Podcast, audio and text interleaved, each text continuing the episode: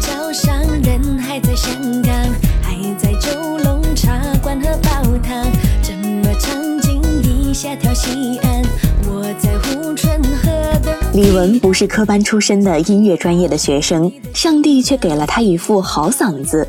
当李玟这个 A B C 唱着华语乐坛并不流行的 R and B 时，还不能被大多数的耳朵所接受。当然，时髦的年轻人自然而然就被他全新的尝试所俘获。就像后来我们接受了周杰伦，很巧这首《刀马旦》正是周杰伦与李玟完美的合作。